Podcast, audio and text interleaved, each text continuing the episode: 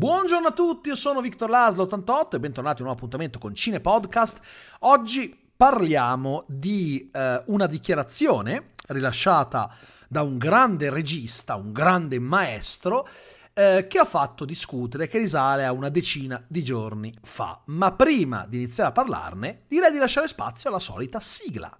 Cine Podcast, il podcast sul cinema che ti tiene compagnia ogni giorno ovunque tu sia in auto, a casa mentre lavori, mentre studi, mentre lavi i piatti oppure mentre sei in giro, sui mezzi, insomma, ovunque tu voglia. Buon ascolto. Eccoci di nuovo qui. Allora, eh, oggi voglio per l'appunto analizzare le dichiarazioni di eh, Francis Ford Coppola, che è stato intervistato eh, per l'appunto un paio di settimane fa. La dichiarazione in questione eh, è iniziata a girare già da qualche giorno e eh, si tratta, come al solito, eh, della domanda fatta dall'intervistatore, che ormai sembra d'obbligo quando si intervista un grande maestro del cinema mondiale, ovvero ma lei cosa ne pensa dei cinecomic, in particolar modo dei film Marvel? Sappiamo che eh, da questa domanda ci sono già passati Martin Scorsese, che disse che quei film sono praticamente parchi a tema, mm, sono dei, dei parchi giochi, non sono vero e proprio cinema. Eh, lo stesso Ridley Scott eh, ne ha parlato in maniera poco lusinghiera dicendo che sono merda e che lui ha fatto dei cinecomic ante litteram eh, e si chiamano Alien e il Gladiatore. Quella è la sua versione dell'intrattenimento che offrono i cinecomic oggi, ma realizzata meglio. Era una provocazione Uh, tutte dichiarazioni piuttosto illustri, anche Quaron, insomma tanti uh, hanno parlato dei cinecomic Marvel. Uh, a me dispiace sempre quando sento queste cose perché implicitamente si stanno offendendo colleghi anche di un certo peso, Scott Derrickson, James Gunn, Joss Whedon che sì, diciamo che umanamente non ha fatto una bella figura ultimamente, però come regista non è che gli si possa dire nulla. Eh, lo stesso Sam Raimi uscirà a maggio con Doctor Strange in the Multiverse of Madness. Quindi, secondo me, dire che quei film sono tutti uguali, che quei film non, eh, non sono cinema e quant'altro, implicitamente è un po' come offendere artisticamente dei colleghi. Quindi mm, non è molto elegante come dichiarazione. Eh, questo è il mio pensiero, ovviamente. E eh, la cosa che mi fa ridere è che si è espresso anche Roland Emmerich. Ora, Roland Emmerich dice: Ah, quei film sono tutti uguali, quei film non offrono intrattenimento. Ecco, io posso capire se me lo viene a dire uno scorsese, se me lo viene a dire una. Ehm, insomma, un Ignarritu, ok? Ma se me lo viene a dire Roland Emmerich, di cui sta per uscire un film chiamato Moonfall, che, se guardate il trailer di quel film pensate, mamma mia, che monnezza e poi pensate agli altri film di Emmerich, ti viene da dire, senti, mm, vai a, torna a giocare Roland, perché proprio no, c'è, cioè, Roland Emmerich no, non può proprio parlare, scusatemi, ma se c'è una persona che non può lamentarsi dei film Marvel è Roland Emmerich, porca miseria, che fa lo stesso film eh, da, da, da, dagli anni Ottanta, ma vabbè, ma quello è un altro discorso. Poi per amor di Dio, io sono cresciuto con Stargate e con Independence Day, però come film in sé non sono questa gran cosa, sono delle discrete minchiate 10.000 a.C., The Day After Tomorrow, 2012, cioè, ma, ma, di cosa stiamo parlando, per favore? Comunque sia, al di là di questo, torniamo a Francis Ford Coppola. Eh, Francis Ford Coppola stava parlando di un film che deve uscire, che cerca di fare da vent'anni, cioè non è che deve uscire, deve iniziare a, a girarlo, deve essere prodotto, e che eh, lui pensa da 20 anni, ma non gli hanno mai dato i soldi per farlo perché il budget stimato è di circa 120 milioni di dollari. Ed è un film molto complesso, si chiama Megalopolis per l'appunto, è un film in cui le scenografie e il concetto di architettura sarà molto importante, un film sull'utopia che però in realtà è un pretesto per raccontare una tormentata storia d'amore metaforica, un film di concetto. Francis Ford Coppola comunque è il regista dei tre film del Padrino è regista di Apocalypse Now, cioè stiamo parlando di uno che ha innovato moltissimo nella storia del cinema. Per fare questo film lui venderà parte di una sua proprietà che comprende un'azienda uh, vinicola, una, i terreni per un'azienda vinicola, quindi nessuno gli dà il budget, se lo, se lo crea lui. Vende una delle parte di una delle sue proprietà, comunque eh, Coppola è sicuramente un uomo molto ricco, però questo non giustifica il fatto, cioè non è che se uno è molto ricco la deve prodursi fin da soli. è triste come cosa. E poi è arrivata la domanda e lui ha detto che questi film fondamentalmente sono tutti uguali e che la cosa grave è che dice che è un franchise aberrante, ha detto. La cosa grave è che hanno appiattito il modo di fare film d'azione. Ormai i film d'azione devono sempre avere scene che siano a livello di quelle di Marvel Studios, altrimenti la gente non va a guardare il film. E ha fatto l'esempio di No Time to Die e di Dune di Denis Villeneuve. Dice due ragazzi molto bravi che si sono però dovuti adeguare, infatti le scene action di quei film sono appiattitissime. Ora, secondo me, Coppola ha veramente detto una cosa sbagliata, nel senso che capisco che sia una dichiarazione dettata dal livore. È dettata dal livore perché se io fossi Francis Ford Coppola, regista del Padrino e Il Padrino parte seconda, anche del terzo, ma vabbè, quello si può anche mettere un po', non dico nel dimenticatoio, ma non è sto gran film. Meglio di, di tanti altri, ma non è sto gran film.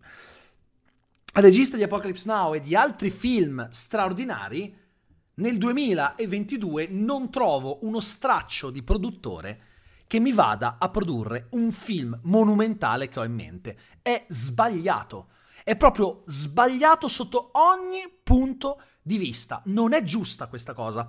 Non è giusto e capisco anche un Martin Scorsese. Cioè, io, tu, tu, ve, tu, vedi che non danno i soldi a te, ma danno i soldi per fare i film Marvel che sono un po' tutti simili tra loro, però comunque spesso e volentieri hanno alle, a, alla regia dei personaggi che fanno delle cose ottime.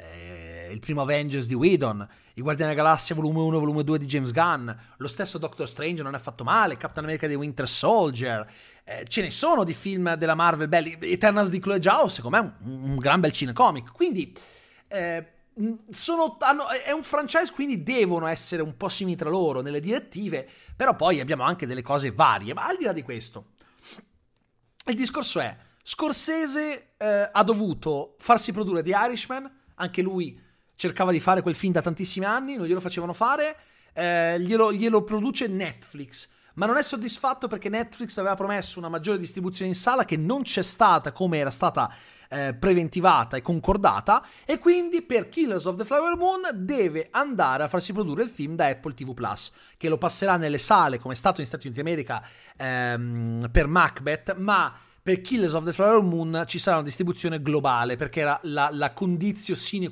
sine qua non, quindi la condizione necessaria perché Scorsese firmasse con loro. Lui non è contrario ad andare su una piattaforma di streaming, ma lo è se il film non viene distribuito adeguatamente in sala e viene distribuito soprattutto in streaming. Gli dà fastidio questa cosa, ha ragione, è un regista della vecchia guardia, vuole che i suoi film vadano in sala. Io sono d'accordissimo col signor Scorsese da questo punto di vista. Meno d'accordo sulla dichiarazione di un paio di anni fa, però quella ormai è acqua passata. Torniamo a quella di Coppola. Coppola è incazzato. Che dice, cazzo, io mi devo vendere parte di una proprietà eh, per, a cui tengo per farmi il film e poi vedo dei film che per me sono merda sostanzialmente, o comunque film aberranti, ha detto, eh, che vengono invece prodotti e incassano un sacco di soldi. Però ha sbagliato proprio il paragone. Ha sbagliato il paragone per il semplice fatto che eh, lui dice che i film Marvel hanno appiattito l'azione nei film di Hollywood e prende come esempio No Time to Die e Dune, che sono due film che secondo me non si possono prendere ad esempio. Se voi guardate i film di James Bond da Casino Royale, anche da prima, anche il mondo non basta, era pieno di azione. Casino Royale ha lo stesso tipo di azione che abbiamo in No Time to Die, l'unica differenza è che là avevano un pochino di budget in meno. Il franchise non, non, era stato rilanciato, anzi è quel film che l'avrebbe rilanciato, ma non era ancora stato rilanciato come poi sarebbe stato negli anni successivi e quindi l'azione non era precisamente la stessa, ma le intenzioni erano comunque quelle. E poi mi vai a prendere Dune di Villeneuve, che è uno dei pochi blockbuster degli ultimi anni che è andato bene, che ha acchiappato il pubblico a non avere troppe scene action eh, esagerate, anche perché la maggior parte, se non quasi tutte, le scene action del film le hanno dovute mettere nel trailer perché altrimenti non sapevano come cazzo attirare il pubblico. Non mi sembra un film basato sulle esplosioni, Dune. Ma manco per niente. Cioè, cosa c'entra il franchise dei Marvel Studios con Dune? Cioè, se c'è proprio un film in cui abbiamo un'assenza totale di quel tipo di strategia di marketing, di quel tipo di direttive, è proprio Dune. Ma per me è improprio anche il paragone di No Time to Die. Cioè, capirei mi avessi citato Fast and Furious, ma quelli sono tamarri ormai da anni, da prima che imperversasse il franchise dei Marvel Studios. Ma anche fosse, magari un Fast and Furious lo posso già più capire come, um, come eh, esempio. Ma onestamente che mi si vada a prendere come esempio per dire che il, franchise, che il franchise Marvel appiattisce tutto il resto de, de, del film action di Hollywood No Time to Die e Dune mi sembra veramente assurdo. Mi dispiace, ma mi sembra veramente assurdo. Anche perché, se guardate No Time to Die, l'azione di quel film è nettamente migliore a quella della maggior parte dei film Marvel. Ma non, stiamo, cioè, non scherziamo, è proprio una cosa completamente diversa. Capisco Francis Ford Coppola, eh, io empatizzo molto con lui. Eh, è brutto essere stati dei mostri in senso positivo e finire col diventare dei vecchi dinosauri. Non che io consideri Coppola un vecchio dinosauro, è come lo stanno trattando. Lui e molti suoi colleghi vengono trattati da vecchi dinosauri e per me questo è inaccettabile. Sam Raimi, che è un grandissimo regista, per poter lavorare deve fare Doctor Strange in The Multiverse of Madness. Non che ci sia qualcosa di male in questo, però cazzo è Sam Raimi. Poi per l'amore del cielo, io sono curioso proprio perché essendo il primo film dei Tony Horror, sempre per ragazzi comunque, horror per ragazzi, dell'MCU, non c'era regista migliore da scegliere a parte lui. Però è un po' triste che ehm, l'ultimo film che ha fatto prima di questo è il grande e potente Oz. Cioè, l'ultimo film veramente alla Sam Raimi che ha fatto è senza ombra di dubbio Drag Me to Hell. È un po', un po', triste come cosa. Poi Sam Raimi di sicuro non è uno che ha smesso di lavorare nel mondo del cinema perché produce, è produttore più bravo come regista che come produttore, se devo essere sincero, però ogni tanto qualcosa la zecca anche lui. Eh, ha avuto il merito di ehm, portare avanti Fede Alvarez, che vabbè, eh, il suo ultimo lavoro è stato purtroppo eh, il soggetto di Non aprite quella porta e insieme ad Arroyo e purtroppo la sceneggiatura di Man in the Dark 2 che per me è veramente un film brutto. Le Madonna celebre. Il primo era molto bello, il secondo è proprio brutto. Mamma mia. Il secondo è veramente una roba da, da, da, da criminali. Nella storia, nella regia. Non è di Fede Alvarez registicamente parlando, ma se non sbaglio ha coscritto la sceneggiatura. Quindi insomma, però anche Raimi comunque si sa far valere um, sotto tanti punti di vista. Per cui purtroppo qua stiamo uh, assistendo a un declino indubbio di Hollywood, uh, una Hollywood che ormai si basa solo sui blockbusteroni realizzati come prodotti da vendere al pubblico, spesso nemmeno eh, realizzati con cuore. I film Marvel, secondo me, non tutti hanno cuore, ma molti sì. Quindi da quel punto di vista ci può stare. Quello che è vero è che ultimamente sembra che per eh, guadagnare una certa cifra a botteghino devi essere un film dei Marvel Studios. Questa cosa è un po' triste. Non è però neanche colpa dei Marvel Studios, cioè nel senso loro fanno il loro mestiere, devono vendere, staccare biglietti. Però è un problema è un problema se i film che sostengono la sala sono esclusivamente questi. È un problema se molti film più indipendenti o comunque film non indipendenti ma con budget più bassi e di concetto trovano come casa ideale lo streaming. È sbagliato. Da una parte può starci perché vedranno, le, le, persone vedranno quei film molto di più di quanto non li vedrebbero al cinema, quindi quei film godranno di maggiore popolarità. Dall'altra parte, però, questa maggiore popolarità non la godono in sala. Cioè, il fatto che la sala diventi una, una culla di accoglienza esclusivamente per i super blockbuster è qualcosa che un po' mi fa sanguinare il cuore. Poi sono contento se vedo che so un Uncharted che fa 140 milioni in un weekend, perché comunque sono contento per gli esercenti, sono contento perché la sala, si, le sale si riempiono. Questa cosa mi fa piacere, però allo stesso tempo eh, vedo poi un Belfast che sono andato a guardare in sala ieri ed eravamo in tre, me compreso, un po' mi dispiace, un po' tanto. Belfast è un film, ragazzi, straordinario. Uh, ecco, questo è un esempio di film che potrebbe tranquillamente essere fruito dalla massa, perché non è un film di quelli di concetto, magari considerati pesanti dallo spettatore medio. Questo è un film che uno spettatore medio, uno spettatore generalista potrebbe apprezzare, perché alla fine non è nient'altro che una storia eh, quasi del tutto autobiografica. Il bambino del film, Buddy, non è, è non è altro che è un alter ego del, de, de, del piccolo Kenneth Branagh, che racconta della sua infanzia a Belfast durante uno dei periodi più sanguinosi della storia contemporanea dell'Irlanda, la, eh, la guerra civile, il conflitto tra protestanti e cattolici e te lo racconta con una delicatezza incredibile, con un microcosmo fatto di personaggi meravigliosi con un bravissimo Jamie Dornan, mi, Dornan, Mr. Grey di 50 sfumature di grigio, che è un bravo attore ma doveva ancora dimostrarcelo eh, in maniera chiara. Poi c'è una monumentale Kitriona Balf, ma credo che eh, i veri mattatori del film siano i, gli attori che interpretano i nonni del piccolo Buddy, i genitori del padre, che sono Judy Dench, che per me è stata clamorosa, ragazzi, veramente brava, ma il miglior attore in scena è Karen Hines, che sarebbe, si scrive Ciara Hines, Ciara Hines, però è l'ho sentito, l'ho sentito pronunciare in modi svariati. Kieran Hines, Karen Hines, Ciaran so mai come, come si pronuncia sto nome. E lui è il Mance Raider di uh, Game of Thrones, ma anche l'Aberforth di... Um, di Harry Potter, nei figli di Harry Potter, il fattore silente, e anche in The Terror, un bravissimo attore che qui ha dato veramente un'interpretazione maiuscola, e anche il bambino, il piccolo Jude Hill, è stato bravissimo alla sua prima, alla sua prima apparizione sullo schermo in un film importante. Eh, un film molto bello, in bianco e nero, eh, con questo bianco e nero delicatissimo. Belfast in sala quanto ti può andare a guadagnare? Non molto. Belfast è un film che deve sperare in una, um, pro, in una eh, promozione basata sulle premiazioni. Cioè, capito? Il film viene promosso, viene ehm, eh, osannato dalla critica più che dal pubblico. Eh, questo qui, perché ad esempio in Irlanda, eh, in Scozia sta andando fortissimo perché racconta una, una storia uh, del, del, del, insomma, del, Regno Unito, una, una, una, pagina storica del Regno Unito molto molto importante. Molto importante, peraltro è uscito nel periodo giusto qua in Italia perché di base ehm, è un film che ti parla della, del, di, di, quanto la violenza sia stupida e inutile, di quanto gli esseri umani continuino a scannarsi da quando esistono, sempre per delle questioni di una cretineria incredibile. E in questi giorni, soprattutto, direi che è una tematica che può uh, senza eh, problemi essere considerata attualissima. Quindi, eh, da questo punto di vista, io sono dell'idea che, che, sia un film veramente ottimo.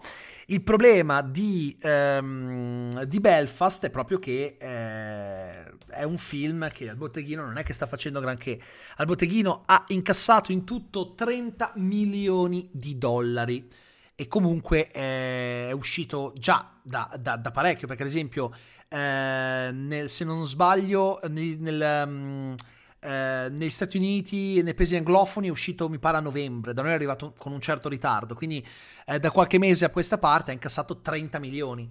30 milioni non sono poi tantissimi, non è una cifra molto alta. Certo, non credo che Branagh si aspettasse chi... Cioè, poi il film eh, per la casa di produzione è un successo perché ha sette nomination agli Oscar, sicuramente qualcosa si porta a casa, quindi niente da dire. Io credo che si porterà a casa il miglior film, ne sono piuttosto convinto. Magari mi sbaglio, eh, magari mi sbaglio. Però, eh, eh non, adesso non, non è sicuramente un film... Uh, non è sicuramente un film con un budget estremo, eh? Assolutamente, non è. Però eh, è un film che dovrebbe essere costato, credo, sui 20-25 milioni, quindi eh, si, poteva, si, poteva anche, ehm, si poteva anche rientrare nei costi e poi comunque con i premi e quant'altro ci rientra. A livello di, soddisf- di soddisfazione siamo a posto, però quello che voglio dire è che è un film come Belfast poi ti incassa praticamente nulla. E questo è il problema, ragazzi ti incassa praticamente nulla. È, è, giusto che un Belfast incassi così e un uh, Shang-Chi ti incassi quasi 500 milioni o un Venom 2 ti incassi eh, mezzo miliardo, mm, che sono sempre 500 milioni tra l'altro. No, secondo me non è giusto. Non è giusto che... però eh, eh, funziona così da sempre, solo che adesso la situazione è peggiorata. Adesso veramente le persone, se intorno al film non si è creato un evento, non vanno in sala. Quindi la dichiarazione di Coppola è comprensibile. Non sono d'accordo perché dicendo così vai ad insultare tutti i tuoi colleghi che hanno preso parte a questo francese aberrante, dicendo implicitamente che tutti i loro film sono uguali e che quindi nessuno di loro è riuscito a metterci del suo, e non è vero, è una bugia questa, mi dispiace, ma non è vero. E non lo dico per fare un'apologia dei film Marvel, lo dico perché secondo me è una dichiarazione fortemente inficiata da un livore giustissimo, ma che mi dispiace vedere in un grande professionista e artista, soprattutto, come Francis Ford Coppola. Uh, e poi vai a dire che questi film hanno appiattito due film che secondo me sono buoni, uno uno meglio dell'altro, secondo me, che sono Dune, che è meglio di No Time to Die. E vai a dire, eh, sono dei bravi ragazzi, ma si sono fatti appiattire da, da, eh, da, dai film Marvel. E stai dicendo una cosa che non è vera. Quindi, secondo me, questi grandi maestri dovrebbero stare un pochino più attenti quando i giornalisti creano questi trappoloni, soprattutto questa domanda è stata fatta proprio in un momento in cui stava parlando di una questione delicata e questo è partito, giustamente, è anche una trappola secondo me.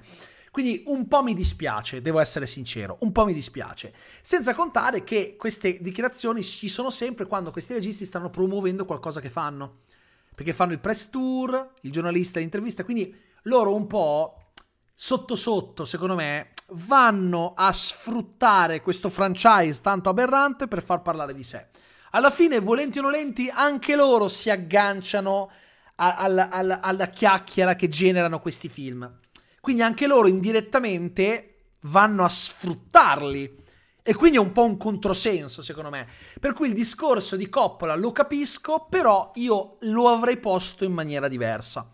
Ricordiamoci che non è che se sei un grande maestro allora ti è concesso dire qualunque cosa. Ha ragione su certi aspetti, assolutamente, non si può dire di no, però avrei evitato certe parole che vanno poi a colpire anche dei colleghi che secondo me non se lo meritano.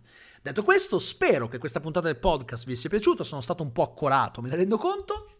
Noi ci rivediamo lunedì perché credo che adesso il podcast cercherò di mantenerlo lunedì, mercoledì e venerdì, salvo magari alcune volte in cui non riesco oppure non ho niente da dire, allora dico salto quest- questa puntata e faccio la prossima, però tendenzialmente tre volte a settimana dovrebbero essere una uh, una, una, cadenza buona. Vediamo quanto dura, però diciamo che tendenzialmente così, poi ogni tanto potrebbero essere due puntate anziché tre, o magari una se proprio un periodo super in, in cui sono super infognato, ma comunque il mio obiettivo è fare com- tre puntate del podcast a settimana e vi devo ringraziare perché siamo già prontamente entrati nella classifica di Spotify, quindi siamo ancora nel pare 137 posto, una cosa del genere, che è un risultato straordinario per essere un podcast che non veniva ehm, eh, riportato in auge da qualche mese. Quindi grazie mille a tutti, noi ci vediamo, ci sentiamo anzi, perché non è un video, è un podcast, alla prossima puntata, grazie mille e vi auguro una buona giornata.